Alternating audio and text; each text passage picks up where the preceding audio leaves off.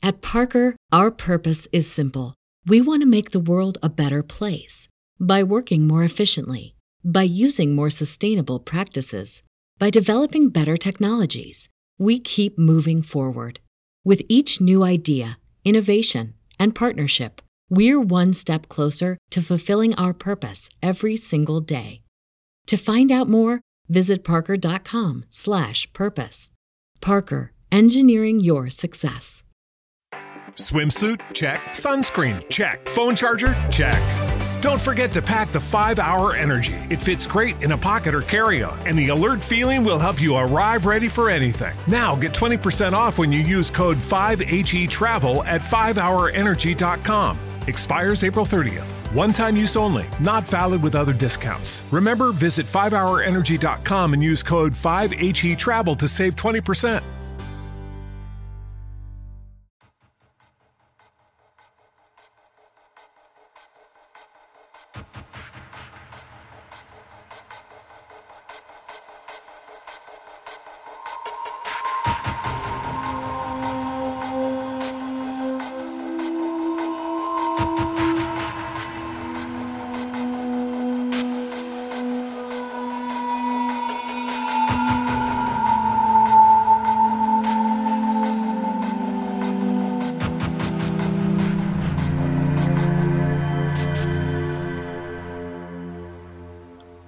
Eccoci qua, siamo live anche stasera. Mi sono dimenticato di condividere lo schermo con Giuliano Giuffrida, Omar Serafini e un sacco di gente già è connessa. Salutiamo, salutiamo anche poi chi ci seguirà dopo: Cuni, Verusca, Michele Sessa, Alessandro, Claudio Vasi, Marco Casolino so io, Tiera Erde, Marco Taddia, Jack O'Lanter, Claudio Vasi già l'abbiamo detto, e Plutonano e così via.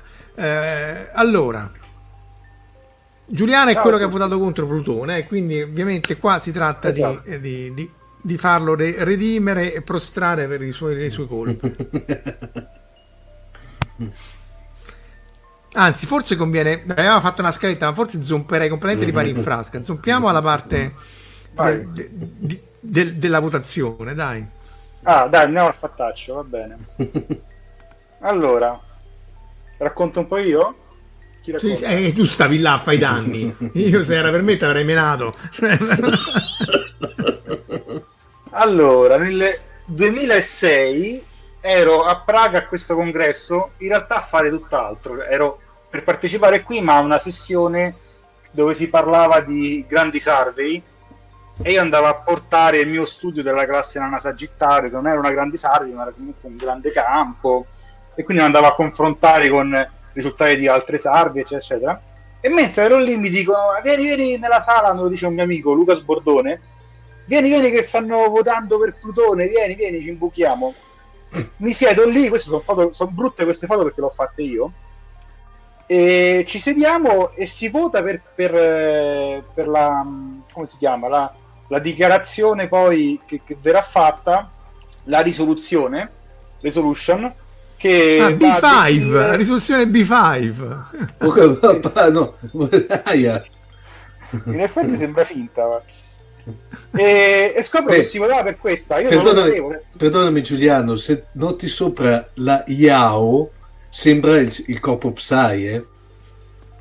Sì, di, di Psycho. chiede, chiede Cuni se, se, hanno deciso degli imbucati che Plutone non è un pianeta. Allora io entro e scopro che essenzialmente si votava per alzata di mano, perché ti davano un cartellino e tu votavi alzando quel cartellino e non c'era bisogno di essere socio Yahoo, bastava semplicemente essere registrati per il congresso. E quindi ho votato. Mi sono divertito tantissimo perché c'è stata anche un po' di baruffa. Sono hanno litigato, anche un po' di si sono un po' insultati. C'è uno che si è alzato a un certo punto. Ma pe- vi rendete conto che stiamo definendo il pianeta una cosa solo se gira intorno al Sole e tutti gli esopianeti che sono? E è stato divertente. E lì c'erano in ballo tanti, tanti, tanti fattori. Allora, anzitutto, poi facciamo un piccolo raccontino del perché si è arrivati a, a discutere se Plutone sì, infatti, fosse un o no torniamo indietro. Però, però, partiamo... c'erano, c'erano, delle motivazioni scientifiche, ma poi c'erano anche tanti interessi.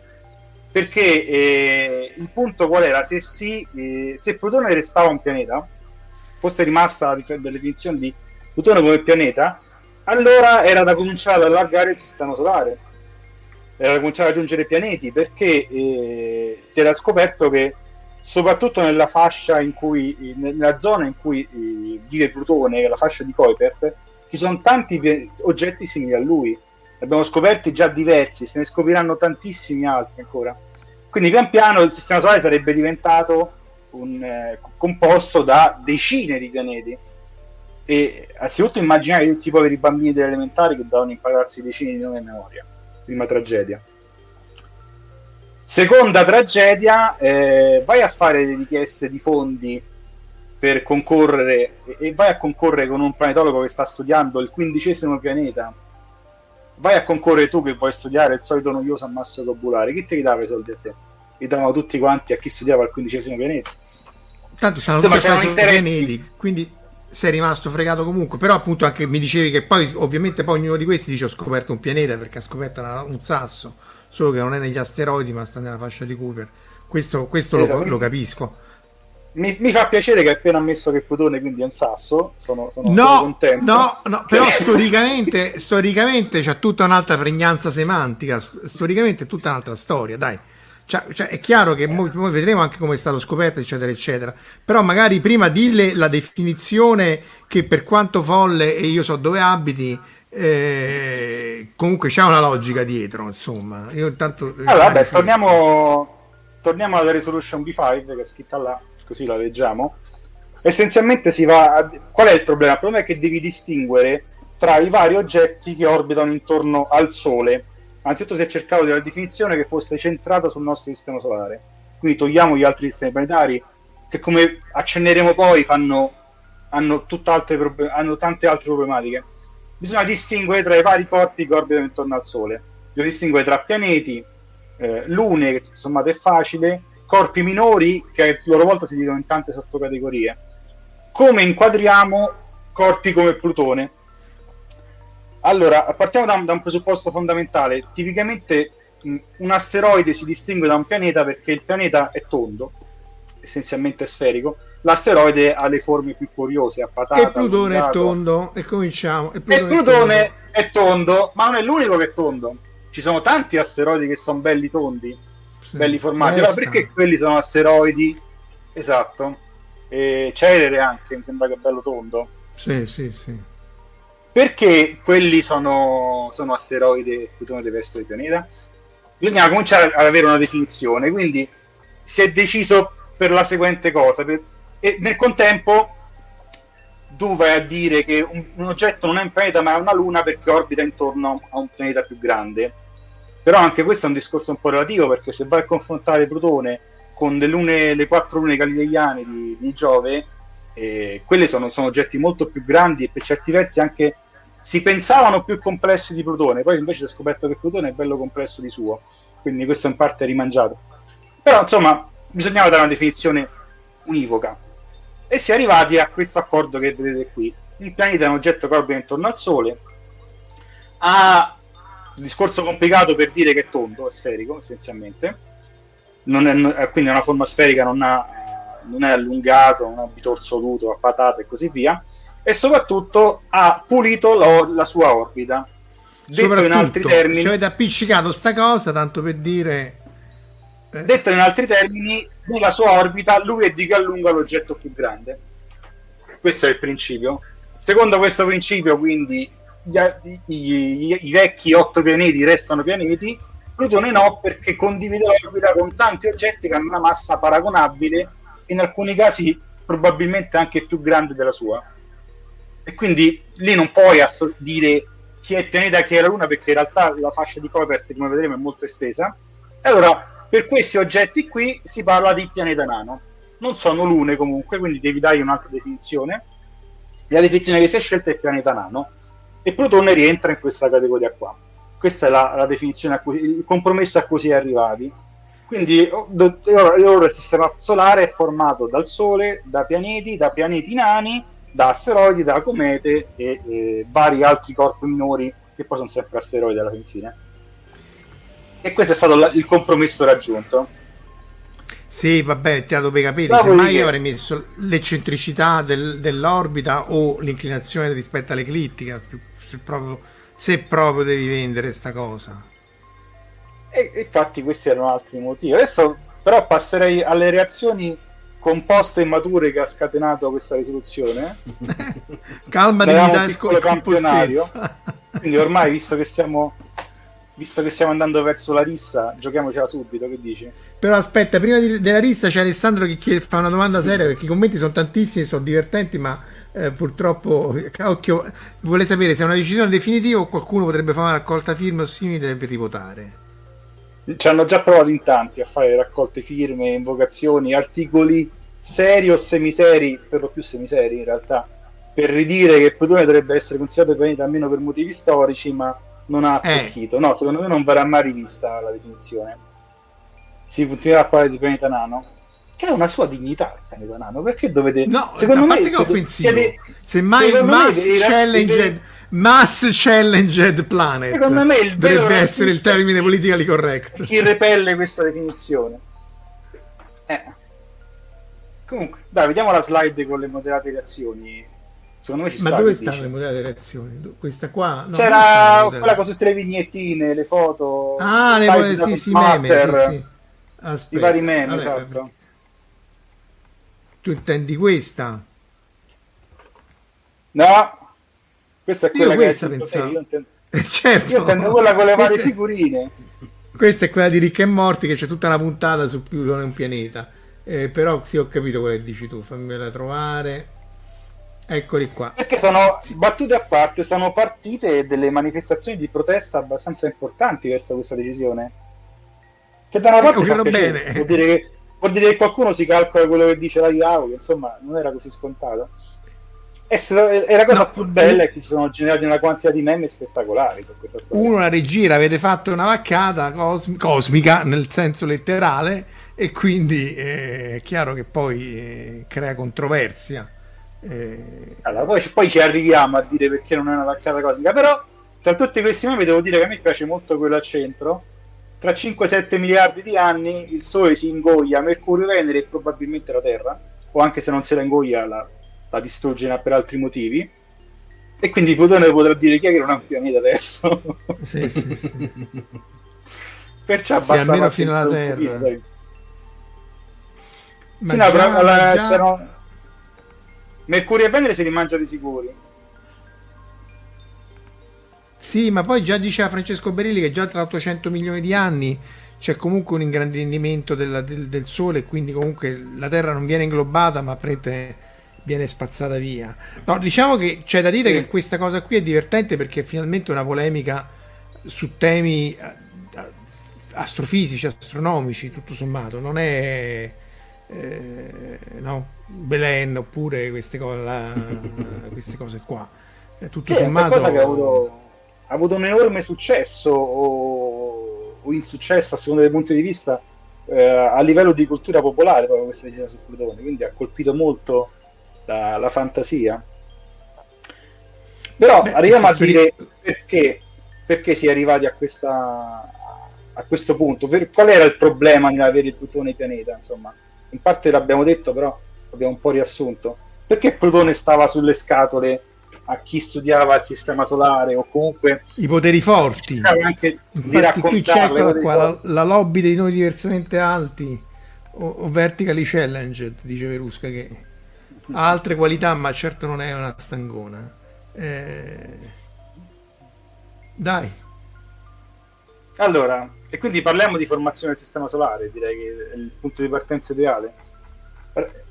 Raccontiamo come, come si raccontava, perché in realtà adesso è un po' superata come visione, la formazione del sistema solare, diciamo, fine anni 90, primi anni del 2000. Questi, io la raccontavo in questo modo nel 2002 quando lavoravo all'Astrolab, un museo divulgativo dell'Osservatorio Astronomico di Roma. E come si, in parte cioè la, la, la, formazione del sistema solare ancora il modello è questo, però sono da rivedere diverse cose. Comunque, come la raccontava ad esempio Piero Angela in Viaggio nel Cosmo, e come, e come raccontavano altri grandi divulgatori come, come io all'Astrolab, ad esempio. il sistema solare si forma da una nube di polvere e gas, nube di polvere e gas che proviene almeno in parte, anzi in buona parte, da un'esplosione di supernova. E questo lo sappiamo perché il sistema solare, eh, nel sistema solare sono presenti elementi pesanti del ferro. Elementi pesanti del ferro si formano soltanto nell'esplosione di supernova. Quindi da questa, nu- questa nube comincia ad addensarsi perché essenzialmente per gravità tutto tende a concentrarsi va in rotazione, si forma un disco, al centro si accende la stella e nel disco si cominciano a formare dei grumi dai quali si formano i pianeti. Sostanzialmente questo è il modello. E questo è ancora lo stesso. Dopodiché quello che diceva Piero Angela, che, che si diceva all'epoca, adesso si dice un po' di meno, è che tipicamente poi il vento solare della stella nata spazza via le polveri di gas da orbite interne, per cui hai un sistema solare che a noi sembrava essere tipico, che vede corpi piccoli e rocciosi nella parte interna, corpi giganti gassosi nella parte esterna. E tutte le orbite giacciono grosso modo su un piano che era quello di, de, del disco originale, che è il piano dell'eclittica. Questa era la storiella che si raccontava, che era scritta in tutti anche i libri di testo dei, del, delle scuole, dei licei e così via e la storia tornava benissimo se non fosse che eh, c'era Plutone. Plutone che faceva storia a sé. Ho capito perché per non sei il modello, ti adatti il modello facendo fuori quelli, gli outliers. Beh, ma è così che avanza la scienza da sempre. E, si chiama oh, outliers e si impone il modello. Allora, andiamo alla slide, quella, quella dopo, mi sembra quella che c'è l'orbita di Plutone. Vabbè, questa è, questa è un'altra fa- cosa. Ah, questa è un po' più artistica, più carina. Eccola, eccola qua. Ecco, e poi c'è Plutone. Plutone ha un'orbita che non giace sul piano dell'eclittica, come vedete è molto più inclinata. Ha un'orbita molto più eccentrica. Tutti i pianeti hanno un'orbita ellittica, ma è, è quasi un cerchio, con bassa eccentricità.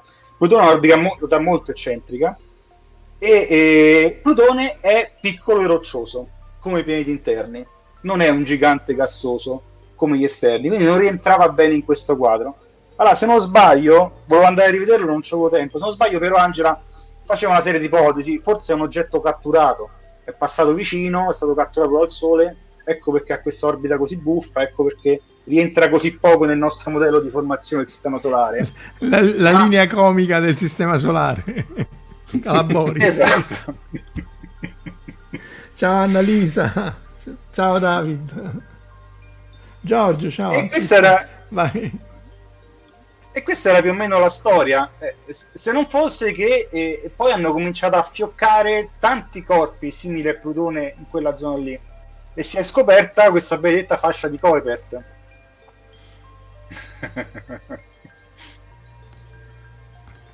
Leggi? Non c'è niente di male a rotolare sulla pancia. Eh, vabbè, ho capito, però lì deve aver preso una botta che non si, non si sa, eh. Quello che è Urano che, che, ruota, che ruota a 90 è gradi. Urano quello che rotola, sì. Mamma, io non oso immaginare che è stato che gli ha fatto una cosa come Urano l'ha fatto spostare di 90 gradi. Cioè, manco il third impact di Evangelion che, che, che ha raddrizzato l'asse terrestre. La fascia di Kuiper, allora zompiamo la fascia di esatto, Kuiper. Esatto, c'è un'altra slide. Chi è? Eccola. Si è scoperto che sistema, la parte esterna del sistema solare è circondata da questa fascia molto spessa, in cui rientra anche Plutone, che è una fascia di eh, essenzialmente di corpi rocciosi. Ci sono tante comete a breve periodo che vengono da lì e tanti oggetti come Plutone. Che ci stanno a fare? Secondo il modello di formazione del solare che ti ho detto, non è ben spiegata la presenza della fascia di Kuiper è materiale avanzato dalla formazione? Può darsi, ma perché non ha formato alt- alt- altri pianeti giganti? Sono rimasti corpi rocciosi?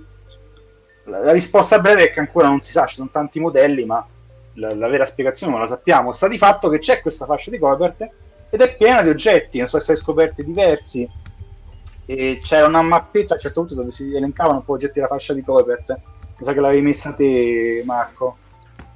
Comunque, sta di fatto che era, era, nato appunto il problema. Ah, e poi Eccola il sistema non finisce la fascia di cover, c'è un nube di oro.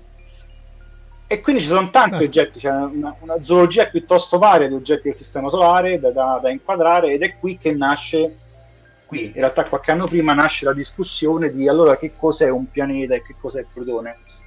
E si è arrivati alla definizione che a Marco non piace, però ma definizione doveva essere. No, perché pulire l'orbita può avere. Boh, scherza, però pulire l'orbita lo posso capire. È chiaro che in effetti mo, eh, il fatto qui abbiamo la distanza in unità astronomiche dalla, dalla, Terra, quindi abbiamo Urano a 20 unità astronomiche, Nettuno grosso modo a 30, e, qui, e, quest, e questa è l'eccentricità. Quindi, com- quindi un'eccentricità zero è cerchio, un'eccentricità elevata vuol dire molto molto ellittica. E quindi vedete che tutto questo oggetto qui sono oggetti molto lontani e va bene, ma sono oggetti che hanno delle, stru- hanno delle eccentricità molto più elevate, come diceva Giuliano, non giacciono sul piano dell'eclittica. E poi ci sono questi oggetti ancora più lontani. Eh, sul fatto che non debba essere gassoso, non vedo perché de- de- dovesse essere gassoso. Sul fatto che non sono. Sì, no, quello è proprio sbagliato. E infatti, Vai, continua, non è che devono essere. No, no, no, perché dico sul fatto che non è collassato, immagino che lì, perché sono le perturbazioni della, appunto della nube di Oort, le perturbazioni esterne che non gli hanno fatto eh, collassare su un pianeta. Eh, però è bella lontana, perché insomma, ad esempio, la fascia d'asteroidi tra Marte e Giove la spieghi perché c'è Giove, appunto. Giove sì, che sì. è bello grosso, sta lì, ha perturbato, non ti ha fatto formare un corpo. Però fascia di Kuiper è un sacco di materiale, anzitutto. Dovrebbe essere molto di più della fascia di asteroidi, perché è molto più estesa dall'altro. Anche se probabilmente sì, la fascia degli asteroidi eh? c'ha, c'ha, la massa di Marte, mi pare, no? Non è poco, mentre fa... Ortega e Kuiper sono, eccoli qua, li, li vedete qui in scala, no? Questo è il sistema solare interno con i pianeti rocciosi, gli asteroidi e poi eh, il primo Giove e poi i pianeti esterni. Questa qui è la appunto ci sono i nove pianeti del sistema solare esterno, tra cui Plutone che entra entro l'orbita di Nettuno e quindi è molto eh, eccentrico e tutto questo rispetto a Sedna, perché poi l'altra cosa è che ci sono vari oggetti più lontani che uno rischiava poi di chiamare questi affari anche loro pianeti, quindi lì posso vagamente andare in direzione tua. E appunto vedete qui già stiamo parlando di decine di unità astronomiche condensate in pochi pixel e tutto questo poi lo sbatti al centro perché questa è la fascia di Kuiper essenzialmente Sedna e questa è la nube di Oort anzi la parte interna perché c'era una interna e una esterna quindi, sì, perché Nube di Orte poi è enormemente estesa come struttura. E... Eccola qua. E tra... Eccolo qua, sì. E tra l'altro proprio l'eccentricità e la, e, e la forma di molte orbite oggetti della fascia di Kuiper fa pensare che fuori tra, verso la parte interna Nube di Orte ci debba essere un altro gigante gassoso che non abbiamo ancora scoperto. Si parla di un oggetto di una, almeno una decina di masse terrestri quindi più o meno come Nettuno, grosso modo. E vediamo se hanno ragione e se quindi torneremo ad avere 9 pianeti del Sistema Solare o no. 10? E poi il decimo pianeta, poi ci, ci veniamo sì. subito perché quello è Danguar. Sì. Però c'è una domanda prima di Andrea che chiede se dopo il flight di, di, di Plutone Ultima Thule, che tra l'altro è un nome bellissimo che è stato cassato sempre per i politically correct, sono in programma altri flyby o le distanze e la carenza di carburante hanno reso New Horizon inutilizzabile per future manovre? No, no, che io sappia ha puntato un altro oggetto, ora non mi ricordo sinceramente quale, ma che io sappia ancora un po' di carburante può ancora manovrare. E credo che sia, di, che sia previsto un altro Fellebite in Horizon con un altro oggetto. Eh, devo sì, dire che pure secondo me, adesso lo, lo, guardiamo. Però, ma, eh... che io sappia la missione è ancora attiva e è previsto che faccia un altro flyby. Il problema è che non verrà mai un flyby spettacolare come quello di Protone, eh? perché quello eh, era programmato con grande cura qualunque altro flyby farà verrà inevitabilmente peggio, però sicuramente fornirà altri dati. Tra l'altro, tra un po' diciamo qualcosa cosa ha scoperto in Horizon su Plutone, eh, che in effetti c'è stato un po' di Plutone strikes back grazie a Horizon. Beh, mi sembra anche il minimo, voglio dire. Che, che ti... no, stavo cercando, no, diciamo, se non, se non, sembra che ci siano previste altre cose, appunto cita cita uh, Ultima Thule e, e, sì sì perché comunque che cosa ha fatto vedere? Tu mi hai mandato le slide proprio stasera no? Su, su questa qua. Vediamo. Eh sì, ah, torna un attimo, vai prima a quella prima, quella la foto di Plutone con Caronte dietro. Allora, eh, che cosa... Vabbè, Horizon ha scoperto tante piccole cose e in buona parte ancora si stanno analizzando tutti i dati che ha mandato Horizon e si scopriranno sicuramente altre cose La cosa più curiosa di tutte, però, e che spicca anche di più, è, che, è quel grande cuore che ha Plutone. Quel grande cuore, che è essenzialmente ghiaccio, che sta proprio al lato opposto rispetto a Caronte, perché Plutone e Caronte innanzitutto si guardano sempre in faccia, si guardano sempre dalla stessa parte, si guardano in cagnesco tutto il tempo. Quindi quel cuore è sempre rivolto al lato opposto rispetto a Caronte. E si pensava potesse essere stato formato da un qualche impatto però è curioso che sta proprio nel lato opposto rispetto a Caronte è abbastanza peculiare come cosa c'è un, mo- un modello che venne elaborato più o meno subito che prevedeva che questa struttura si poteva essere formata grazie a un oceano sotterraneo che doveva stare su Plutone in passato. E questo era curioso perché non si pensava che il modello di formazione di Plutone potesse prevedere acqua liquida a un certo momento. Non solo, guardando meglio altri dati, si è ricostruito che probabilmente l'oceano di acqua liquida è ancora lì. Plutone potrebbe avere acqua liquida nel sottosuolo. E questo è un notizione, notizione perché eh, noi sappiamo di eh, oggetti del Sistema Solare che hanno degli oceani sotterranei. Sono le lune di Giove, eh, la luna di Saturno, si sono già scoperti quindi. Come fanno questi oggetti? Qual è il problema? Il problema è che l'acqua dovrebbe ghiacciare perché non ghiaccia l'acqua dei lumi di Giove? Non ghiaccia eh, perché ci sono le forze mareali di Giove che la tengono liquida essenzialmente. Qui non ci sono forze mareali, cioè c'è Caronte, ma poverino Caronte non è che possa fare granché. Ci deve essere qualcos'altro che ha permesso a quell'acqua di mantenersi liquida. E c'è questa teoria affascinante, che era la figura appunto dopo, che ha provato a elaborare un modello di formazione di Plutone che prevede che ci sia del gas che resta incastrato tra uh, la superficie e l'oceano e questo gas tende a isolare l'acqua e le permette di restare liquida. Ora parliamo di teorie, non è certo che abbia ancora un oceano sotterraneo Plutone, anche se ci sono pesanti indizi, e, e non si sa se questo è il motivo per cui l'ha potuto conservare. Però se confermata questa è una cosa molto grossa, perché mh, noi abbiamo detto più volte che non abbiamo motivo di ritenere Plutone un corpo particolarmente speciale all'interno della fascia di Kuiper. Tutto Ancora. il discorso di declassarlo al pianeta nano era per dire che è uno dei tanti oggetti della fascia di Kuiper. Quindi se lui ha un oceano sotterraneo, non c'è motivo di pensare che sia un'anomalia, sia un caso speciale. Plutone è un sasso, un po' fracico pure, ma è un sasso. Eh sì, che ti dire il capoccia. Possono... Però ecco, non hai, detto, non hai detto la cosa interessante che come il sistema Terra-Luna è un sistema binario, lo dice anche David Casci sopra che il baricentro è fuori, nel caso della Terra vabbè, non, è sotto la superficie terrestre, però nel caso di Plutone credo che sia fuori dalla superficie di Plutone perché i rapporti delle dimensioni sì, sono una... abbastanza... Sì, hanno una massa paragonabile tu, ora non mi ricordo. Sì, sì. Eh, però Caronte non è molto più piccolo di Plutone, praticamente il sistema doppio, sì. E quindi dicevo, se c'è oceano sotterraneo su Plutone, ci possono essere altri oce- oceani sotterranei in altri oggetti di fascio di Kuiper. Questo significa che il nostro sistema solare e in generale la nostra galassia potrebbe essere molto più ricca di acqua liquida di quanto pensassimo. E questa è un'ottima notizia per future esplorazioni dello spazio. Sapere di avere delle cisterne in giro fa decisamente comodo. E, e, e soprattutto Esatto, ora non credo che arriveranno mai a picchiarci i plutoniani, ma potrebbe esserci a questo punto vita di un qualche tipo su Plutone e su questi oggetti, perché come, come, ambiente è un ambiente che è abbastanza favorevole alla vita. Tu sei schermato Beh. dalle radiazioni, sei schermato dagli asteroidi e dai meteoriti che ti possono cascare in testa. Non so se vi ricordate Lilo e Stitch. In Lilo e Stitch c'è l'alieno esperto della Terra che a un certo punto presenta alla grande presidentessa i terrestri degli in breve cosa sono i terrestri, che poi sono essenzialmente cibo per le zanzare. E, e gli fa vedere una storia, cioè, gli fa vedere una, una clippettina che è la storia a tappe dell'umanità. Dice: No, sono, sono dinamici, sono divertenti. Ogni tanto casca un asteroide e ricominciano tutto da capo, e quindi dalla Cina, l'uomo e poi asteroidi. Però sono tipi dinamici. Ecco, della vita in un oceano sotterraneo del genere non avrebbe questo problema perché non ci sarebbe nessun impatto tale da cancellarti le, da fare fenomeni estintivi di massa come sulla Terra.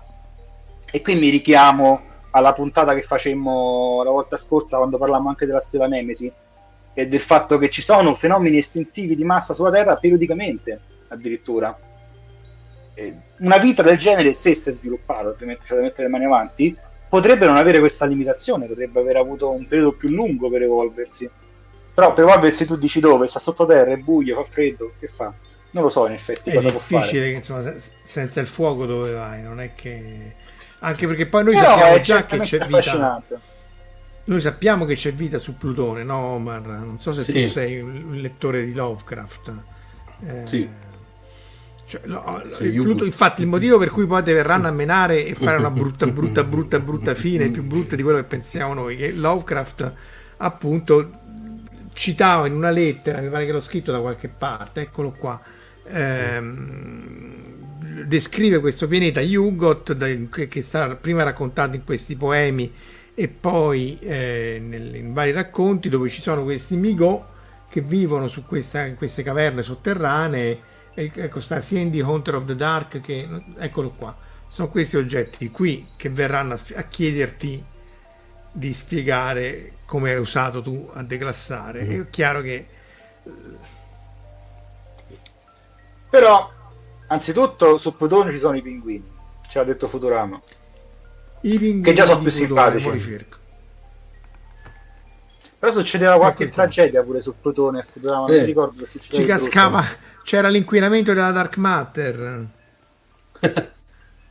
non ci finiva, ah, era dark matter, non ci finiva petrolio, tipo qualcosa del genere. Sì, ma era la, dark, la materia oscura, che in Futurama ah, è un oggetto era... pesantissimo.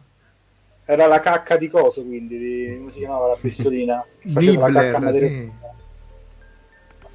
C'è Annalisa che chiede che fonte di energia per la vita senza radiazione solare. È una bella domanda. Mm, la risposta breve è che non lo so. Però va detto che nella, nella Terra esistono forme di vita che vivono a grandissima profondità, praticamente senza luce. La vita è possibile a quelle, in quelle condizioni, quindi... O anche vicino a questi oggetti vulcanici.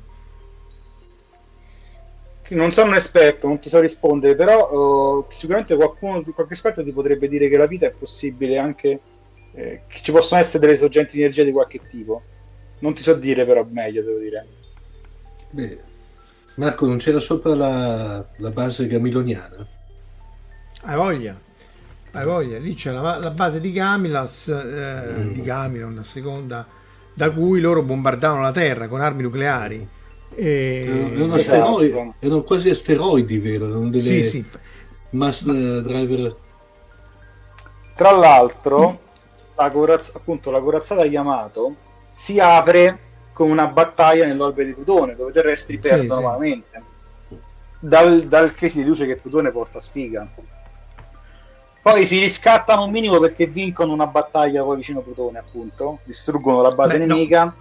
esatto esatto e una cosa interessante è che dopo che vincono rimangono incastrati in un campo minato che sta in una fascia di asteroidi che sta dopo Plutone e questo è curioso perché ci sono davvero asteroidi dopo Plutone, c'è la fascia di Kuiper, ma Matsumoto non lo sapeva. Se l'ha inventato e ci ha azzeccato, questo è divertente da dire. Uh, Matsumoto e... noto per Kuni ci, ci uccide per, per, per, buttarla in cacciare eh, perché adesso vediamo il decimo pianeta che avevamo recuperato le slide anzi tu le hai recuperate proprio insomma dice tutta una serie di cose eh, vabbè ricordiamo eh, Vanguard per l'iconica sigla che ripete più volte il nono pianeta, il nono pianeta, il nono pianeta. Il decimo pianeta. Decimo. no, no, so, oddio, come si chiamava? Come si chiamava la polizia che riscriveva la storia di 1984?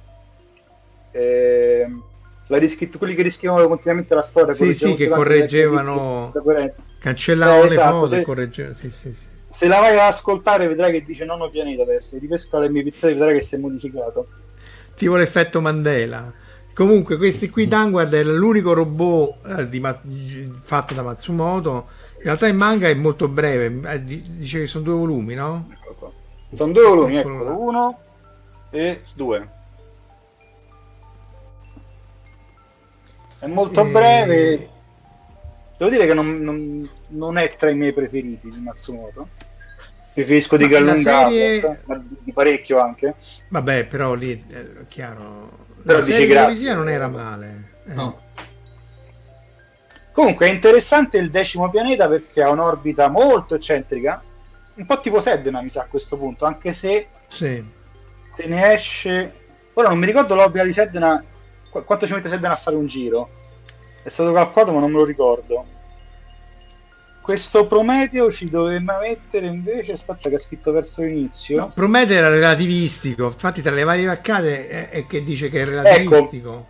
Eh, esatto, Ecco, allora ci questo, dice che no? ci mette ci mette 170 milioni di anni, però poi va, viaggia Ecco al 90% alla velocità della luce. Allora non è chiaro, che fa? Si ferma poi? Si ferma al lato grillo ogni tanto e poi riparte? Non, non è molto chiaro Ah, in effetti. 170 milioni di anni è il tempo grosso modo di rotazione del Sole intorno alla galassia, quindi è proprio tutta un'altra storia. E infatti citano pure Rametal, che è pure quello che era eh, la La regia dei mille mille anni. anni, e poi, e poi Metal che abbiamo brevemente fatto vedere. Dopodiché è chiaro che qua non c'è, cioè, sul decimo pianeta, ma io mi ricordo che da bambino, non so pure tu, immagino l'avrai visto Omar, no? Downward. Eh, Sì. O sei già troppo grande. eh. Eh, io mi ricordavo di questi che, che vanno a fare il decimo pianeta che è talmente lontano che si moriranno di freddo. Cioè, come puoi pensare di emigrare sul decimo pianeta? Che senso c'ha?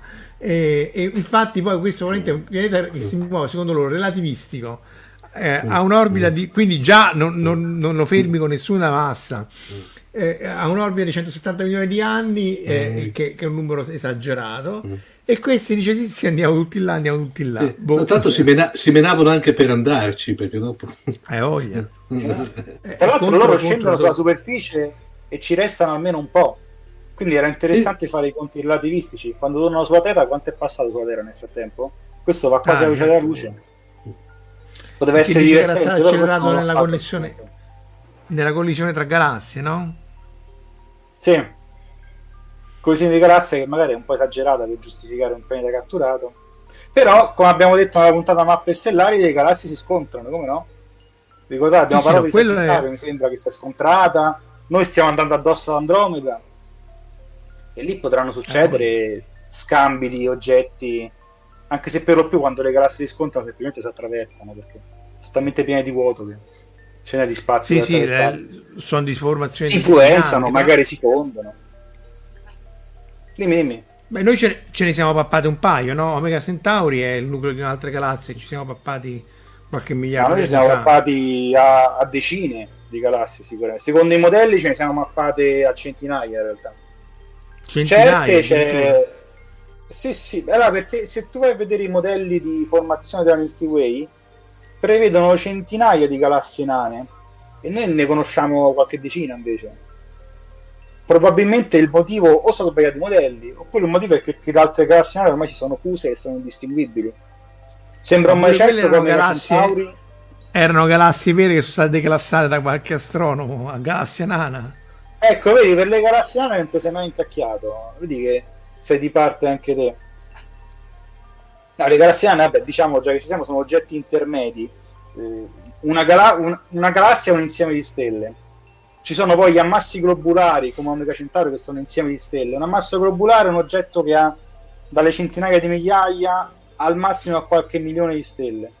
Una galassia è un oggetto che ha decine o centinaia di miliardi di stelle, gli oggetti nel mezzo sono le galassie nane, quindi caratterizzate da decine di milioni, centinaia di milioni, un miliardo di oggetti, una cosa del genere. Queste sono le galassie nane. E sicuramente Omega Centauri era il nucleo di una galassia nana. Sagittario era una galassia nana che ancora in parte si vede, M54 era il suo nucleo, ma ci sono tanti altri, c'è, la, c'è probabilmente la galassia di Canis Major, anche se è ancora dibattuto se sia una galassia vera o se sia in realtà una piega del disco galattico, quindi ci fa sembrare che ci sia un oggetto quando in realtà stiamo solo vedendo il disco piegato. Però insomma ce ne sono tante di galassie nane. Se, se ne contano almeno una ventina note, ma ci sono tante altre da scoprire sicuramente, solo che stanno immerse nel disco e non le vedi, sono coperte. Eh sì, è difficile, anche, Ok. anche Gaia immagino ci abbia difficoltà a andarle a, a- a rivelare.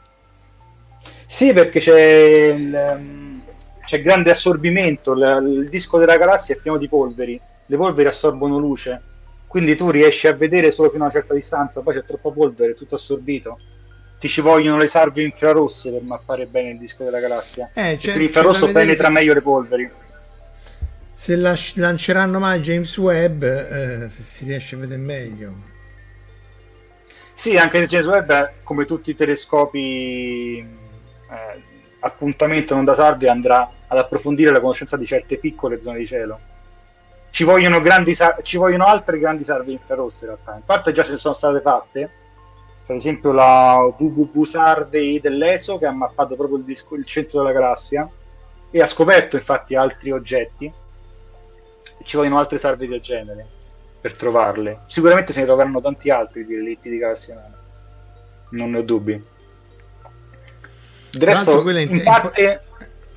Sì, vai. No, no, dicevo che sono importanti per, per, la materia oscura, perché mh, molte galassie, appunto, soprattutto nane, però extragalattiche o galassie piccole, hanno compon- quantità di materia oscura differente, molto variabile, quello si vede dalla curva di rotazione delle stelle, delle galassie, e quindi anche lì non si capisce cos'è che cambia la distribuzione della quantità percentuale di materia oscura in questi oggetti extragalattici. Sì, nostro... però va detto anche che tanta materia oscura dovrebbe emettere raggi gamma i telescopi CTA, i telescopi mh, da terra che guardano luce eh, di ossido Cherenkov, ho detto una sciocchezza, e non la stanno vedendo. Quindi è curioso, dobbiamo, o, emettono, o dobbiamo rivedere i modelli per cui devono emettere i raggi gamma, non, non li stiamo vedendo questi raggi gamma, ma l'hanno cercati e ricercati e non li stiamo ancora vedendo. Eh, voglia, Quindi... ma anche, anche fermi classe nella nostra galassia.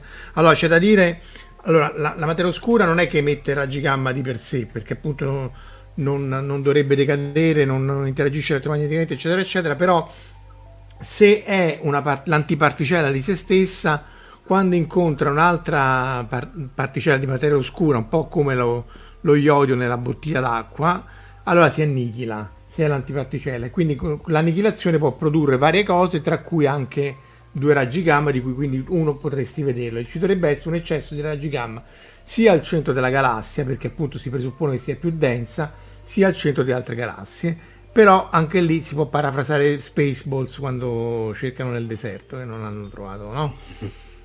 col pettinone col pettinone esatto. sì, perché in realtà un'altra un altro un'altra possibile spiegazione è che ci siano delle, delle, degli effetti della forza di gravità ancora non compresi. E quindi queste eh, anomalie però se, moti, se sei pure un mondiano se sei pure uno delle monde veramente chiudiamo qua no eh. no no non, non scomodiamo monde anche perché non, non, non, penso di aver mai capito nessun articolo mon, mondiano eh, quindi non, non pretendo di aver capito però diciamo che ci sono a parte il modello di mondo ci sono modelli di gravità alternativa nessuno dei quali ti spiega tutto nessuno dei è quali funziona davvero. È quello il problema. Però ce ne per, per... Ho capito, ma che vuol dire? Ci sono anche tanti anti-vaxxers. Che vuol dire? Mond sarebbe Modified eh. Newtonian Dynamics, cioè sono, sono oggetti che, cioè generalizzazione della teoria della relatività di Einstein o della gravità in generale, forse manco devi scomodare la relatività generale, che, che, che dicono che non c'è solo un termine 1 su R quadro del campo gravitazionale appunto potrebbero tener conto della curva di rotazione galattica però il punto essenziale è quello che ci sono altri effetti cioè, che diventano rilevanti soltanto a certe scale se no non li vedi altri effetti. O spieghi altri... uno o spieghi l'altro ma non riesci a spiegare tutto insieme. Questo è il, il però io non ci metterei poi... la mano su cioè, indubbiamente sulla gravità ci sono cose che non abbiamo capito ancora quindi non lo so io ho anche firmato un articolo dove dicevo che c'era materia oscura, quindi eh, per carità, non, eh, con la Bernabei, quindi non voglio dire che non ci sia materia oscura, però io non scarterei il tutto l'ipotesi che c'è qualcosa che ci sfugge anche della, della gravità e che deve far rivedere queste stime di materia oscura. Però vabbè, è un discorso sì, ampio e in realtà non sono neanche così competente da parlarne. Sulla, sulla, materia oscura ci dobbiamo tornare, abbiamo fatto, forse c'è una via la lezione che avevo fatto divulgativa il problema, allora, questa cosa della Bernabé, per chi non è addentro, è una professoressa, peraltro sia mia che di Giuliano, di, di Tor Vergata, che hanno un segnale di materia oscura, che loro attribuiscono a materia oscura sotto il Gran Sasso, perché vedono questa modulazione annuale in cui la, la Terra si muove più o meno velocemente rispetto alla galassia e quindi incontra più o meno nuclei di materia oscura e quindi questi interagiscono più o meno deboli. Il problema è che queste misure sono state sono in, uh, in tensione, come si dice per usare il termine forbito, nel senso che non, non ci azzeccano per niente con le altre misure che le escludono. Però loro dicono giustamente sono model independent. Resta il fatto che però non si è trovata né noi con Pamela nei, nei positroni, si è visto qualcosa, ma non negli antiprotoni, doveva stare lì. Non si è vista nei raggi gamma, non si produce su LHC, quindi c'è un, e, e, e i, i rilevatori di underground non hanno trovato assolutamente niente, quindi c'è un problema serio sulla materia oscura. Sì, ma stiamo a vedere, dai. Secondo me qualcosa salterà fuori prima o poi. E sì, però temo che... Secondo me qualcosa sulla gravità è da rivedere. Non so dirti cosa, ma... Ma dai, ma le onde gravitazionali hanno fatto fuori un sacco di monde, eh. Cioè l'osservazione delle onde gravitazionali, sì. eccetera, eccetera, eh, lasciano poco spazio a... Eh... Sì, quello è vero. Vediamo, dai. Infatti anche, anche qui ci sono tutta una serie di commenti sulle immonde che insomma non è che godono della, no, perché appunto è una cosa messa ad hoc eh, e non è che spiega più di tanto. Eh, comunque, Omar, Plutone i giapponesi ci hanno fatto poco. Io vedevo X-Bomber, c'era qualcosa, però sì. come oggetto di scena no, non c'è moltissimo. No, è sempre visto anche nella fantascienza Golden Age, era sempre visto come... Allora, dipende poi dal punto di vista, o come il primo baluardo di difesa della, diciamo, di quella che potrebbe essere l'impero terrestre, la federazione terrestre, vedete lì le varie emanazioni, oppure per contro, diciamo, o il primo o l'ultimo, poi dipendeva da dove, da dove, si vedeva. Per esempio è citato anche nella trilogia di, eh, di quelli, non so se avete mai letto, quella, la trilogia di quelli della cometa, della Legione dello Spazio eh, adesso mi sfugge, penso che sia no. Williamson, però non, adesso non, è apparentemente una trilogia di romanzi, tra l'altro molto, eh, il taglio era molto da, diciamo, da space opera eh, per ragazzi, no? per adolescenti, per cui molto...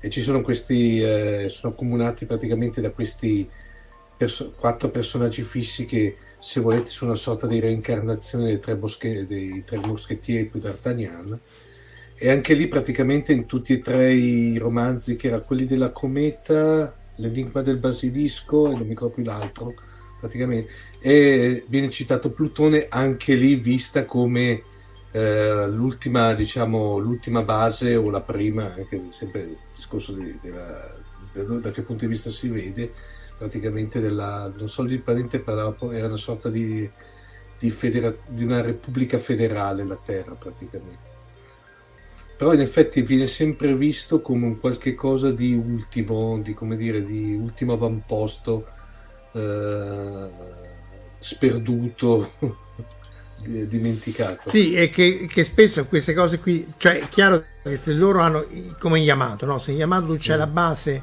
e quelli bombardano la terra da lì, allora ci vai e ci combatti. Però mm. quando in, no, in fantascienza, come anche Risk Fans, che pure è carino, dicono vabbè ma questo uh, è l'ultimo baluardo sì ma io passo dall'altra parte cioè mm. l'orbita è talmente immensa sì, infatti. Eh, eh, che eh, non è che ci devo passare vicino per forza mm. giro dall'altra parte eh, in questo caso appunto loro andavano lì perché lì c'era la base e dovevano distruggerla quindi e appunto questo era lo Yukikaze cioè sarebbe il vento di, di, di innevato e queste sono le due incarnazioni, che era la, la, la, nave dove stava il fratello di Susumu Kodai, di, mm. di Derek Wilstar in Star Blazers. E poi nella vecchia serie lui trova la pistola e con questo si salva sul... Era su Plutone, sì, sì, sì. Sì, sì su Plutone. Tra l'altro, eh. se non sbaglio, c'erano anche dei, degli abbozzi di vita che erano una sorta di, di, di esseri tipo delle amibe praticamente semoventi verdognole, se la, la memoria non, non... Qui c'è che Cuni che è l'esperto, sì. vediamo che ci dice. Tra l'altro, mentre facevo i compiti per questa serata, ho scoperto che lo Yuki Kaze era un incrociatore della, della, marina militare giapponese nella seconda guerra mondiale e l'unico incrociatore della sua classe a sopravvivere alla seconda guerra mondiale, che insomma il Giappone aveva un approccio abbastanza autodistruttivo verso la fine della guerra, appunto, tra cui appunto la Yamato, però questa si è salvata, poi fu venduta ai cinesi e poi fu danneggiata da un tifone e fu distrutta. Però era riuscita a sopravvivere a... Mm. Non ti ricordi Cuni? Vabbè, tanto andremo a cercare dopo. Mm. Però questa è riuscita a sopravvivere mm. appunto alla seconda guerra mondiale, cosa che è parecchio inusitata appunto per l'approccio che aveva il Giappone verso, verso la fine della, della guerra. Poi tu Giuliano avevi citato pure, vabbè, a parte Pluto, Plutone, il... ci sono varie battute su Topolino tra il cane di, di, di, di Topolino e il pianeta. E, ehm, sì. Ma citavi il sogno di Ciccio, storia del 59, no? Il sogno di Ciccio, pa- ma... nel paese dei sogni, scusa. Ma Ciccio è la ah, papera? Sì. Ciccio è una papera, Ciccio è una papera sogna che c'è un pianeta ideale fatto tutti quanti di cicci essenzialmente, tipi uguali a ciccio, quindi dormono e mangiano tutto il tempo e lo sogna dopo Plutone, quindi è interessante vedere che persino Ciccio schifa Plutone e va oltre. Ma sarà Caronte! Che... Ma sarà Caronte, scusa. Eh no, è grosso, vedi? è un altro pianeta. E che, che come Caronte? Ed è carino, insomma, che eh, la Disney ha previsto altri pianeti come Plutone oltre Plutone. Poi finisce mai la storia perché Archimede li convince a lavorare questi e quindi guasta il pianeta ideale di Ciccio. Io questa, lo, allora, questa immagine l'ho trovata su internet. La storia però me la ricordo, non mi ricordo dove l'ho letta, non la ricordo. Archimede gli insegna a lavorare, gli fa vedere la bellezza delle invenzioni. Mm. Questi diventano industriosi e rovinano il pianeta di Ciccio che alla fine è schifato, vuole tornare sulla Terra. Beh, e poi c'è un'altra storia. Non ha tutti i torti. E poi c'è una storia di Karl Barks. Ci sono varie storie di Karl Barks dove viene citato non direttamente Plutone, ma il sistema solare esterno. E in questa qua c'è questo pianeta che si avvicina ogni tanto alla Terra, viene attratto per, secondo lo scienziato che disegnerà sul muro, viene attratto per forza magnetica alla Terra, proprio come calamite dicono.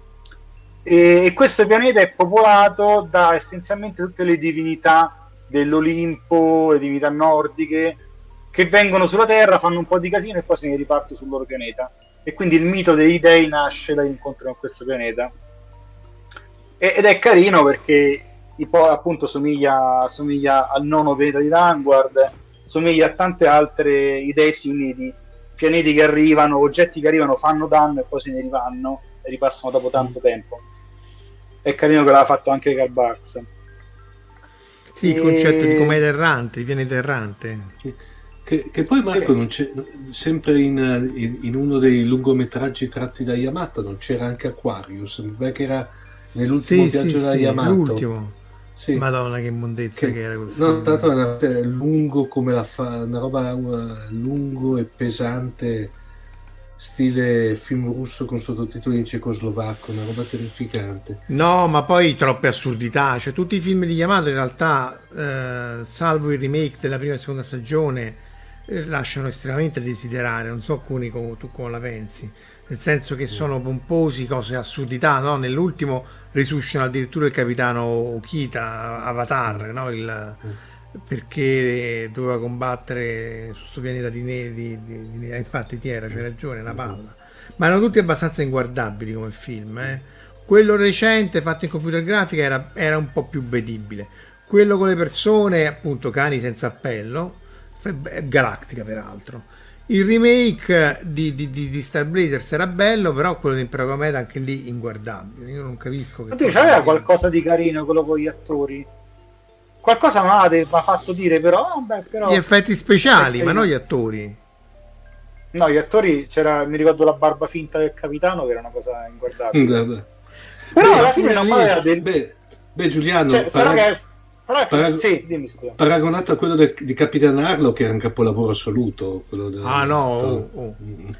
Eh, allora, eh, lì allora, lì in realtà se, se, non me lo intitolavi è, è, è un discorso simile ma diverso perché Discovery è comunque brutto. Però simile ma diverso a Discovery. Se non ci mettevi Star Trek nel titolo, lo guardavo con un'altra faccia. Anche lì, se non mettevi Harlock nel titolo, poteva anche essere un prodotto mm. interessante. Ma lì il problema è che quello non è Harlock. Hanno stravolto il personaggio. Tu non puoi mm. stravolgere sì. un personaggio e chiamarlo uguale. Là non lo chiama Harlock, chiamano, chiamalo come ti pare. Chiamano Capitan Pippo. E lì stravolgevano proprio il carattere del personaggio. Quello Capitan Ciccio. Capitan Ciccio. Sopra... Però c'era il pezzo della doccia che era interessante di Capitan Harlock, mi ricordo. Mi ricordo, rimosso tutto. C'è, mi ricordo c'è una, do- mi ricordo una, una, una doccia che No, no, no, devo dire, l'ho, l'ho, visto una volta, tra l'altro è stato anche uno che nonostante l'orario era più che decente di visione mi sono addormentato probabilmente. Sì, che... No, a me anche lì sarà che partivo con aspettative basse come per Yamato, però c'erano delle cose che mi erano piaciute, quello che mi ha fatto davvero un cazzare era Harlock appunto. Oh ragazzi è costato 100 milioni di dollari quel film, non so se vi rendete conto eh. Tra l'altro, cioè, tra l'altro Marco, lo, lo, beh, Marco Giuliano, lo sapevate che c'è stato addirittura un periodo, magari poi eh, il nostro esperto di eh, Matsumoto mi confermerà, che c'era stata la Disney che per un po' aveva acquistato i diritti eh, della Yamato. Aveva fatto praticamente un progetto di realizzazione di un, di un film, ovviamente, ovviamente con attori veri, dove però non chiedetemi come facevano, la Yamato non compariva, proprio non compariva, era più incentrata su quelli che, mi pare che erano i guerrieri dell'amore, vero Marco, la traduzione corretta? Eh, Quello eh, è il 2202 se non sbaglio, mm. Aino Senshita sì, sì, sì. Eh, però dopo hanno lasciato cadere i diritti, di conseguenza non hanno potuto, cioè diciamo, eh, eh, c'è stato, questo era grosso modo fine 80, primi 90, e quindi non è che parliamo poi di tantissimo tempo fa. Sì, beh, anche Robotech vorrebbero rifarlo, ma insomma mm. non credo che ci, ci riusciranno. Mo siamo quasi in chiusura, però tanto sforiamo. Però uh, la doccia, la citazione del bagno di Yuki in Endless Odyssey. Ah, vedi, boh. ma tanto lì era tutto in computer grafica se non sbaglio, quindi almeno i cani senza appello non c'erano. Quella è l'unica cosa positiva di Harlock, che non hanno preso attori in carne e ossa. Ehm, però io... Ci da fare il discorso di Vulcano dopo, eh? Sì, moriamo a Vulcano, esatto, e, e, cioè alla scoperta, arriviamo prima, facciamo prima la scoperta di, di, di, di, Plutone e poi andiamo a Vulcano, perché comunque eh, come sono stati scoperti i vari pianeti? In realtà eh, in questo caso eh, i, i, primi conti, cioè anche Net, eh, Nettuno fu scoperto studiando le anomalie orbitali, forse anche Urano, non mi ricordo. Sì. Essenzi- sì, anche, no, Urano, mi sembra. anche Urano, cioè loro vedevano gli pianeti. Sì e, e, però lo spostamento dei pianeti ovviamente influenzato anche dai pianeti vicini ehm, risentiva e quindi le perturbazioni all'orbita facevano capire dove stava questo pianeta. È un conto complicatissimo eh, perché già calcolare le orbite dei pianeti in un sistema più corpi è una cosa complicatissima, infatti i conti non li fece Lowell, che tra l'altro è già noto per i canali, i canal invece che channel, ossia canale artificiale invece che canale naturale con i disegni che faceva ma questo, io ovviamente nella mia ignoranza ignoravo completamente questa persona. Elizabeth Williams fece i conti per Lowell, che era una matematica ehm, che poi quando Lowell muore viene licenziata dalla vedova di Lowell, questa cosa è stranissima, perché si era sposata e quindi secondo la vedova nel 22 era inappropriato avere, dare, dare impiego a una donna sposata. Quindi lei e il marito che erano astronomi, dopo aver fatto i conti appunto di dove doveva stare Plutone, andarono in Giamaica, poi morì pure nel caso suo il, mari- il marito e, e, poi morì in povertà. Almeno questo è quanto dice space.com da cui abbiamo preso queste informazioni. C'è anche un talk di cui metto il link qui, e, ma, ma, se ne sa molto poco.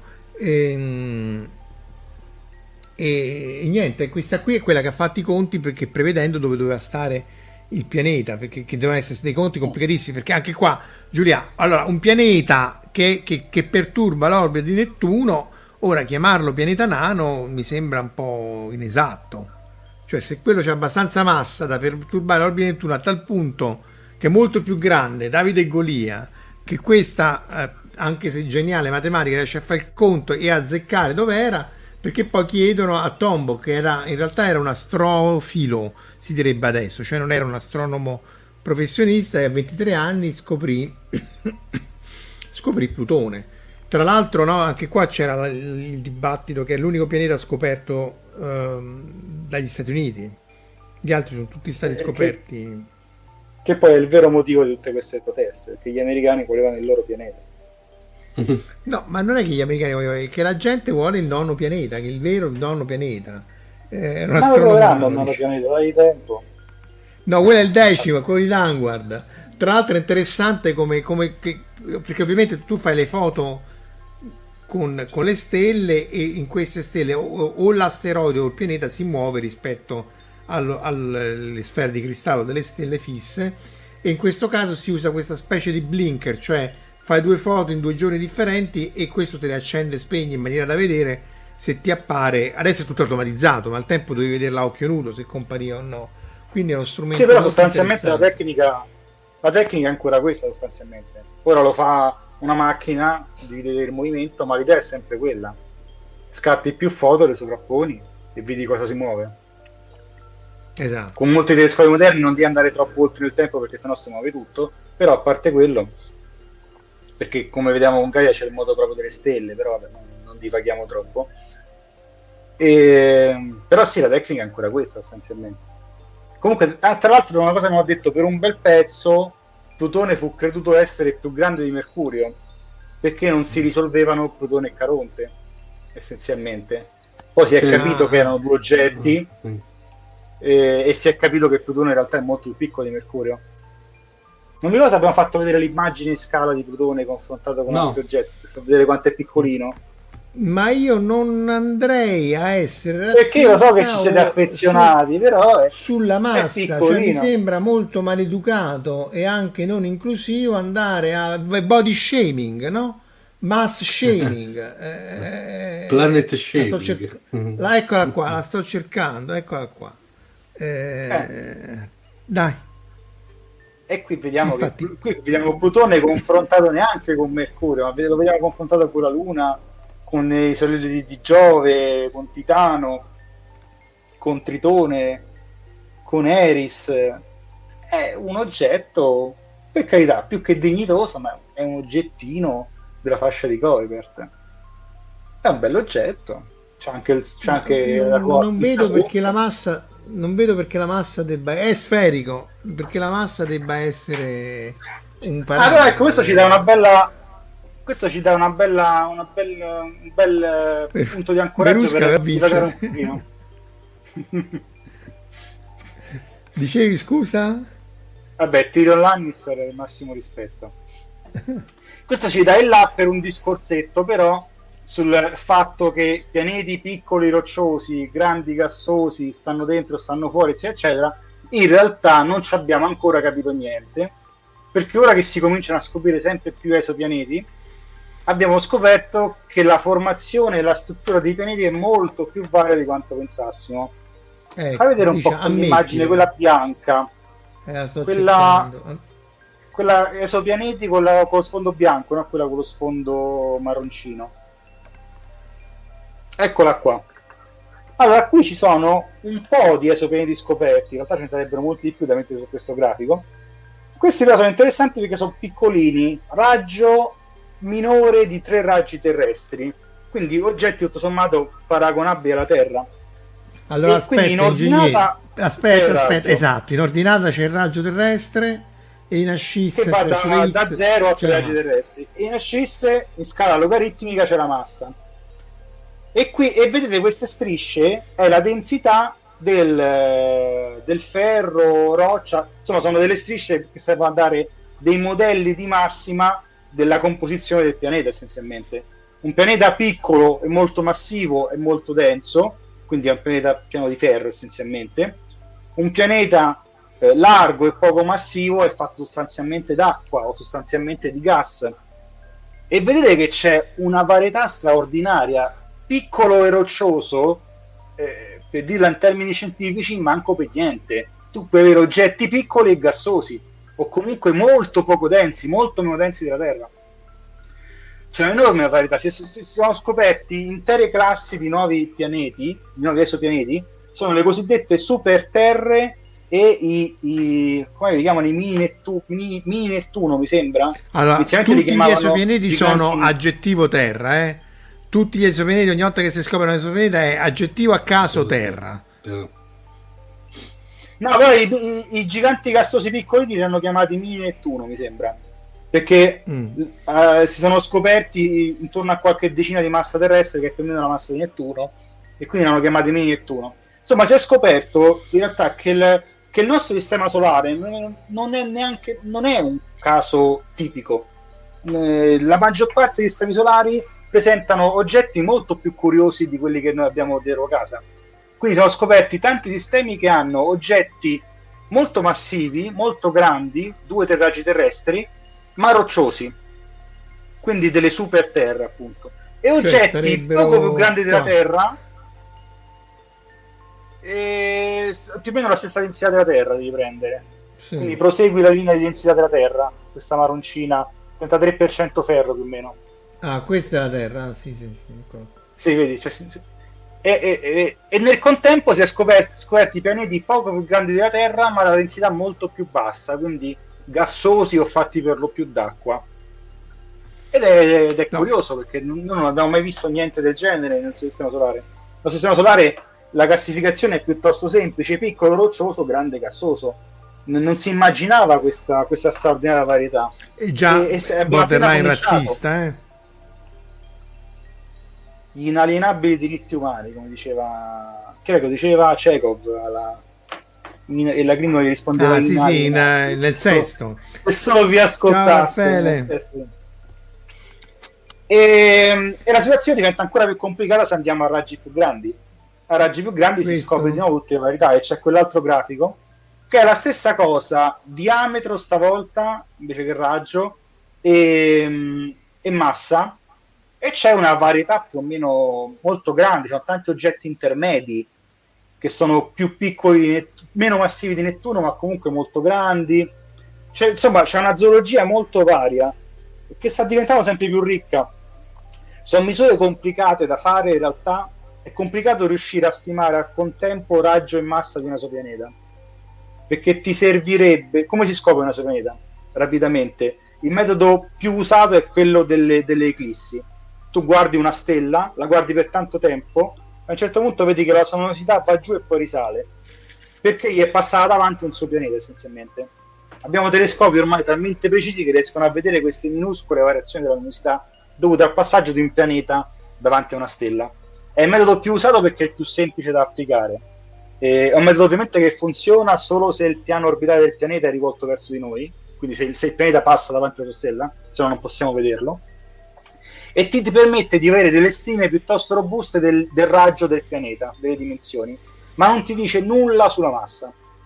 Per sapere qualcosa della massa devi riuscire a, prendere, riuscire a fare spettroscopia e a vedere essenzialmente l'effetto gravitazionale che ha il pianeta sulla stella, che è un effetto di nuovo molto piccolo, ma si misura. Si misura però per stelle vicine. Quindi per il momento noi riusciamo a combinare le due misure soltanto per pochi oggetti, pochi. Comunque già siamo a qualche centinaio. Eh, quello che ci serve per fare di meglio è eh, misure in tutto il cielo di tante stelle luminose, andando a cercare queste micro variazioni e quando le trovate poi ci punti di spettroscopio da Terra, prendi lo spettro e ne ricavi anche la massa. E questo si farà in futuro perché Kepler, che ha scoperto tantissimi esopianeti, guardava piccole zone di cielo e andava molto in profondità. Ora però stanno, sta volando TESS e volerà Plato, che invece guarderanno tutto il cielo, guarderanno oggetti molto luminosi contempo- per molto tempo e quelli scopriranno una gran quantità di pianeti. TESS già li sta scoprendo, Plato deve ancora volare, ma eh, non so adesso quando è previsto il lancio perché l'hanno inviato più volte, ma dovrebbe mancare poco.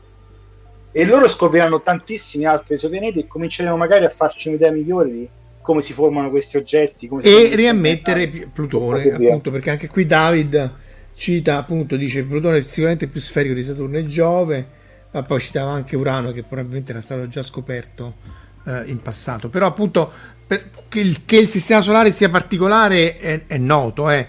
cioè che probabilmente la vita sul, sulla Terra, sia sulla Terra in questo sistema solare, perché è molto peculiare, si sta accumulando sempre più evidenza. Abbiamo citato tante volte la migrazione di Giove nella parte interna del sistema solare, la, il sistema Terra-Luna e la Luna come oggetto che protegge, quindi anche questo andrebbe a favore di un sistema Plutone-Caronte in cui ci potrebbe essere della vita semplice sulla Terra. Quindi mh, eh... Tra l'altro, scusa, apro una piccola parentesi, il metodo delle, delle occultazioni, delle eclissi per scoprire i pianeti, con i telescopi più potenti sarà in teoria possibile vedere anche le lune dei pianeti. Perché riuscendo a vedere tanti passaggi dello stesso pianeta, se il pianeta ha una luna e anche la luna si mette in mezzo ogni tanto, potresti vedere delle micro variazioni dovute alla luna del pianeta e quindi capire quali pianeti hanno lune. E anche Cioè, questi sono una calibrazione. Sì, e poi devi accumulare tantissimi dati, però sono tutte calibrazioni, eh, sono tutte misure relative eh, di luminosità, è quello è il bello. Quindi Ti puoi rende andare a una precisione pazzesca. Sì, rendi più semplice e puoi andare a precisioni pazzesche. E, e la cosa sugli esopianeti ci sarebbe tanto altro da dire. No, ma sul sugli esopianeti dobbiamo fare il puntatone, eh. Sugli esopianeti faremo il puntatone a parte e direi vu- vulcano. Allora, Vulcano, vabbè, vai a prendere l'immagine di Star Trek, dai, partiamo da là. Che dici? Yes. Dall'Enterprise in orbita intorno al vulcano. Allora, eh, questo probabilmente tanti fan di Star Trek già lo sanno, ma diciamolo, perché il pianeta Vulcano di Spock si chiama Vulcano?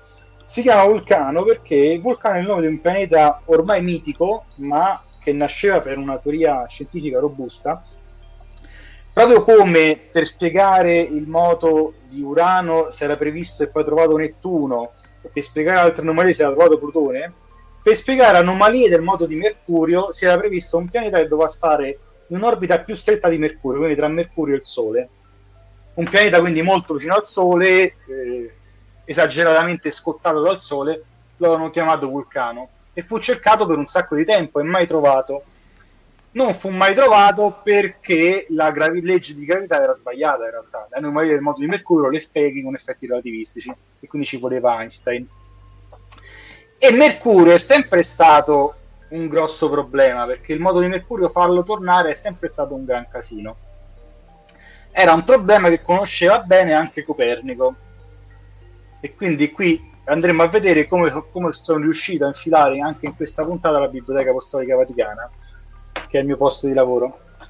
Ti Perché pagano- se andiamo su Copernico, Ecco.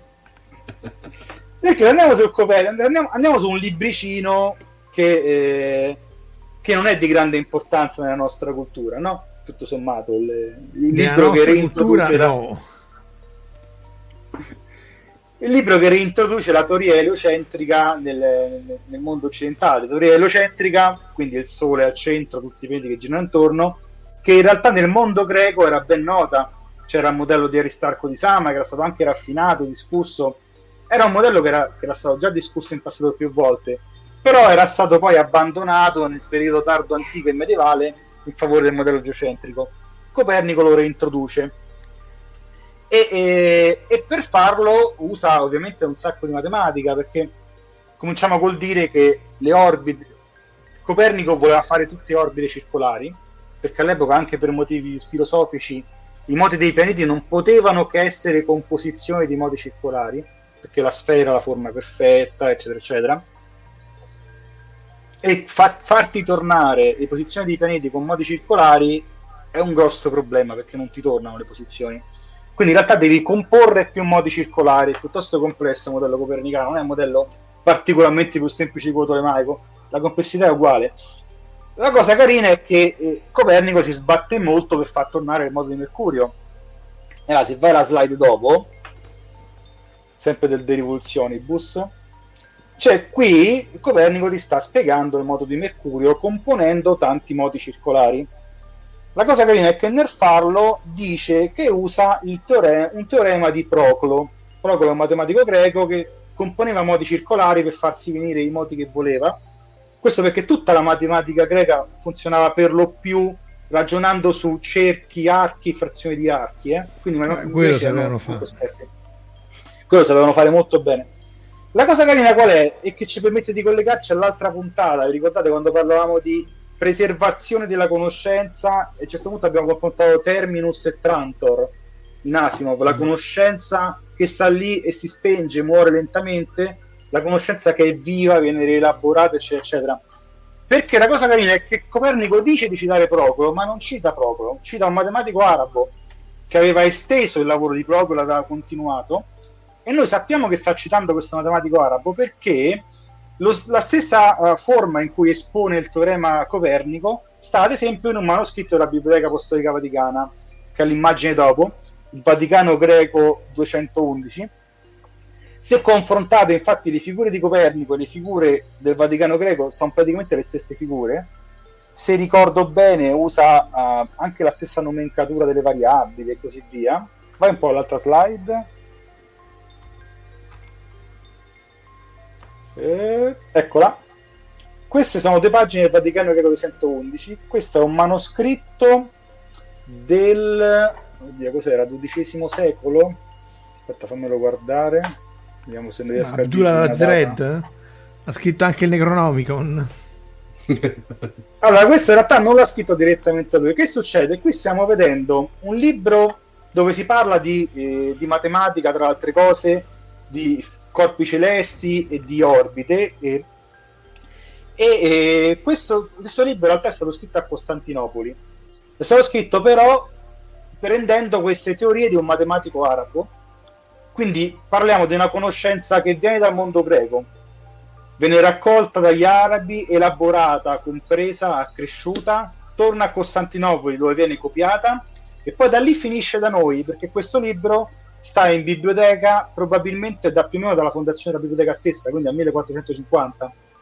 Ora, non credo che questa copia proprio sia andata in mano a Copernico, ma potrebbe, eh? probabilmente a Copernico è andata in mano un'altra copia, ci sono una serie di motivi storici che fanno anche capire forse dove, dove ha letto questi teoremi Copernico. Però questo è, una, è, un'altra, è una, un bel esempio pratico di una storia che abbiamo già raccontato, appunto la cultura, la scienza, la conoscenza che viaggia, viaggia dal mondo greco al mondo arabo, torna al mondo greco, dopodiché muore Costantinopoli, cade, tutta questa conoscenza fugge in Occidente e dà vita al Rinascimento perché buona parte del Rinascimento nasce proprio per la caduta di Costantinopoli, per la presa dei turchi.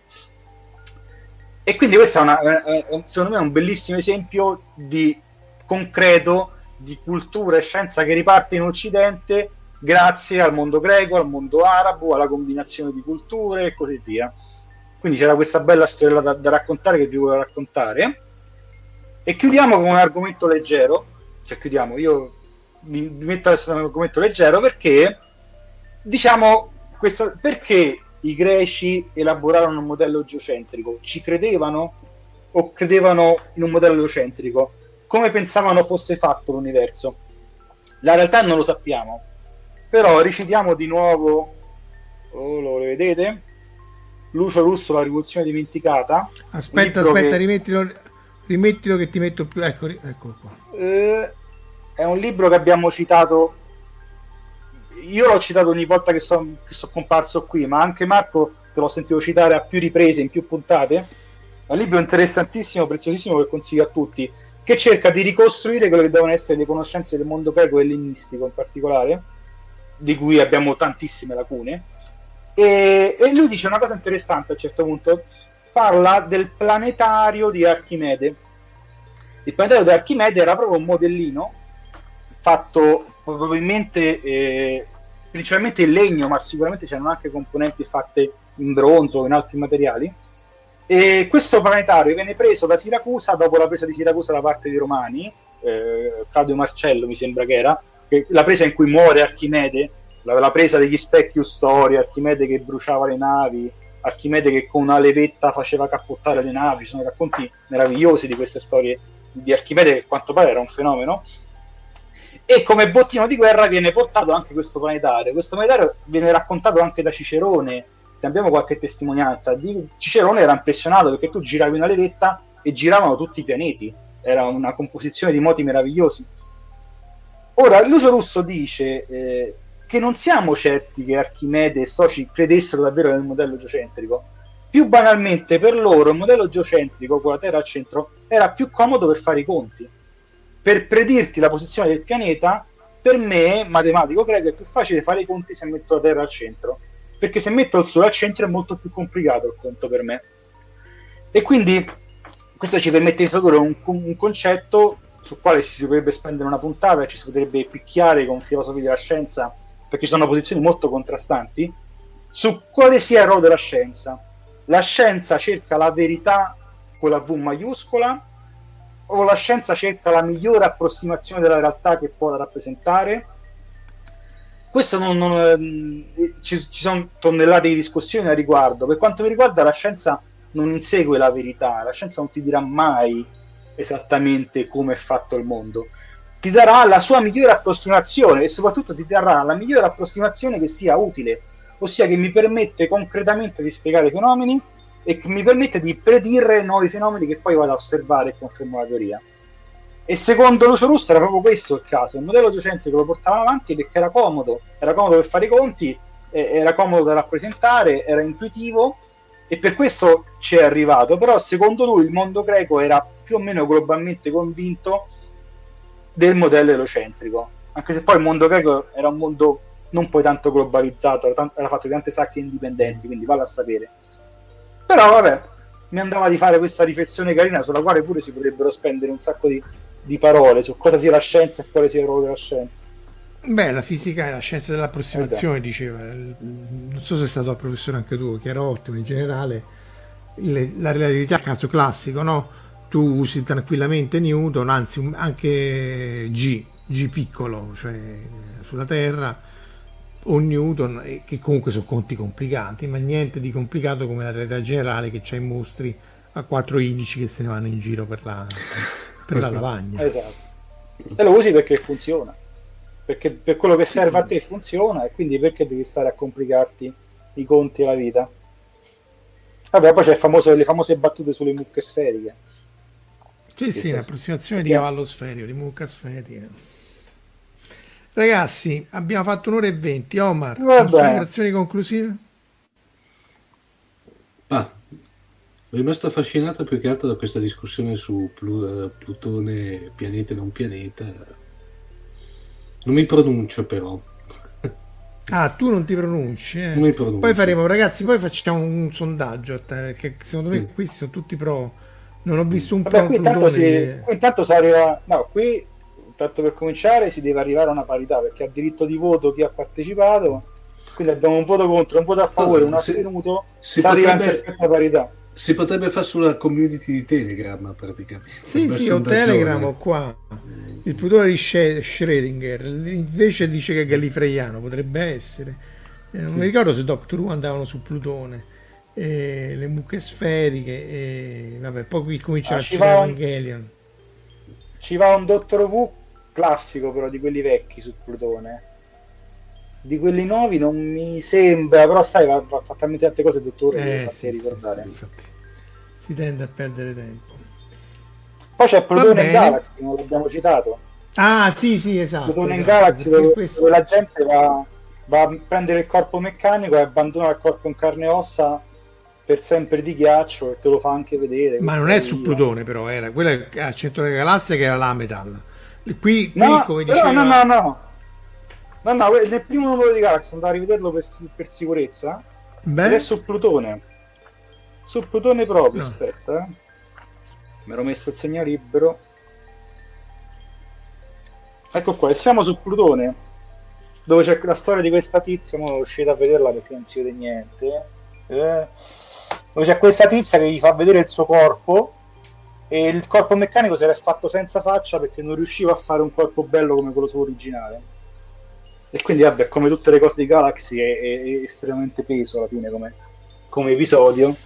Però era Plutone, sono sicuro. L'ho riletto. Però non è che lì stavano tutti i corpi, ci sarà stata solo questa. I corpi veri sono quelli di Lameta che stavano. No, c'erano, c'erano, un sacco di corpi, mo, non tutti, ma c'erano un sacco di corpi. Qui c'è, ecco, c'è l'immagine questa qua dove c'è un'infilata di corpi. Ah, beh, comunque sono tanti. Ghiaccio. Sì, sì, e c'è al solito Metal che piange, eccetera, eccetera. E vabbè. Come tutte le sì, cose perché... di Galaxy. Beh, in Galaxy dicono, io non, la, me la ricordavo sta cosa, che appunto lei vede questo corpo congelato di una donna uguale a lei, non si capisce se è lei pre-corpo meccanico, anche se probabilmente lei non c'è un corpo meccanico, la madre, non si capisce bene chi sia, perché comunque Matsumoto tende sempre a essere molto vago. E Raffaele cita Mm. sì, sì, Manuel. Galaxy è quello che ha fregato la, la canzone fantasy di, di Bud Spencer. E Raffaele Giampietruzzi dice un episodio classico di Star Trek for, probabilmente cita il primo viaggio dell'uomo su Plutone. Questo può essere. Io mi ricordo generazioni che l'Enterprise B deve fare il giro inaugurale e dice che vanno a Plutone e tornano indietro, tanto per fare una passeggiata. Se non sbaglio dice proprio andiamo a Plutone e torniamo indietro. E poi gli salta tutto perché c'è la chiamata d'emergenza, il Nexus, correte, correte, eccetera, eccetera.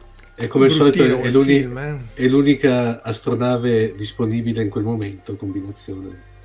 Eh, beh, è ovvio. Sì. Però Però è che fantasy generazione, è eh, infatti.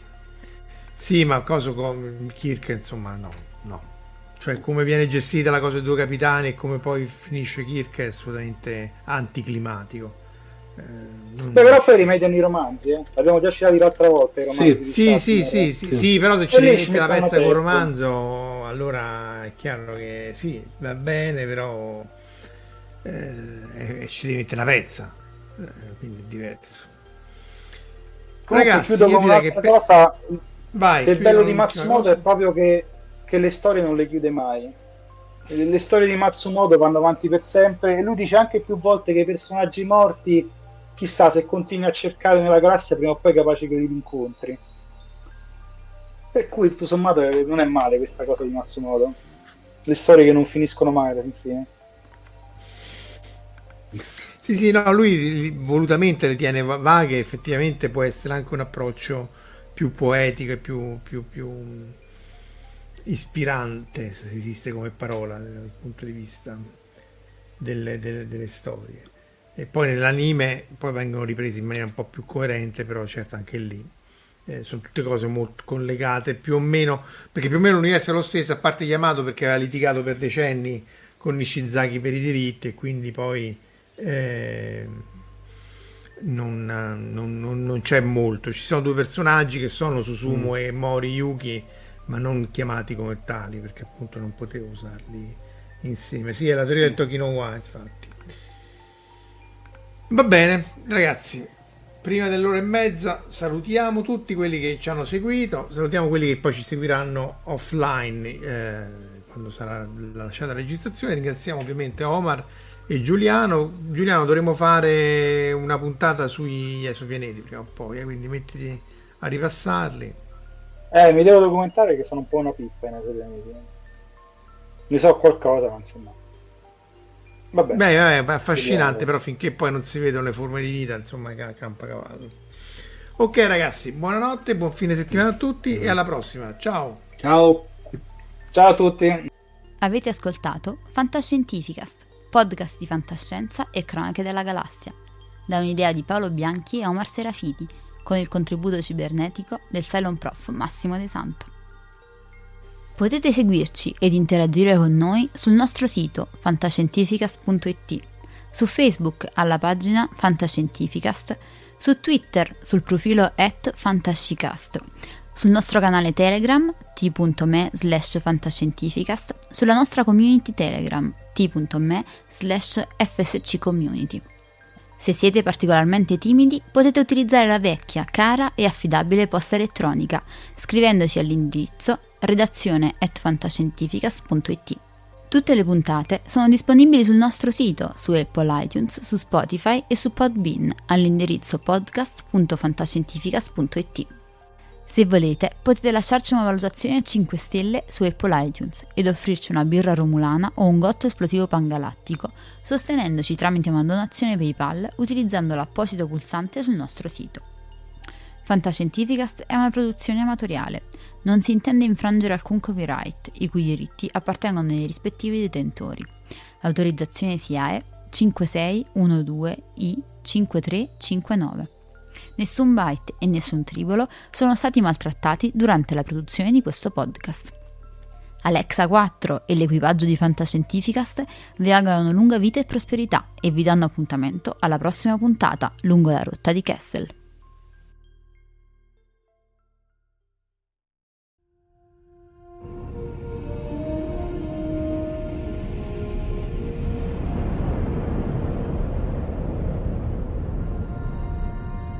Certo che hanno una gran bella nave.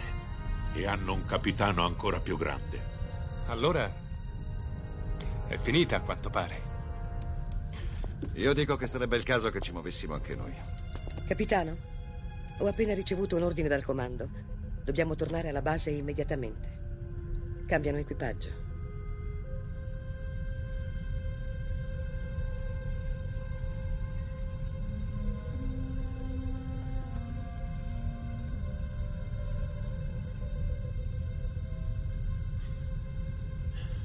Se fossi umano, penso che ora la mia risposta sarebbe andate al diavolo. Se fossi umano.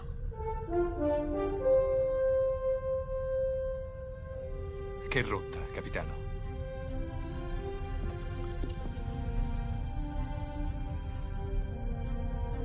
Seconda stella a destra.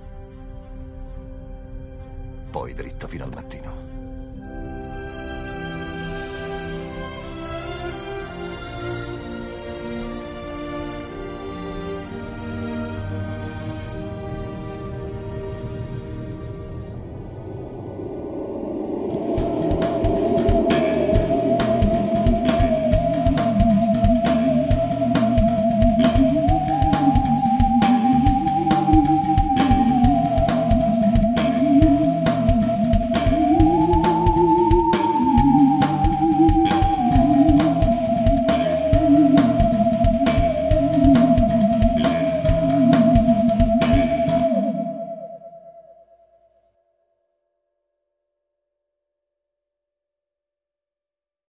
Parker, our purpose is simple.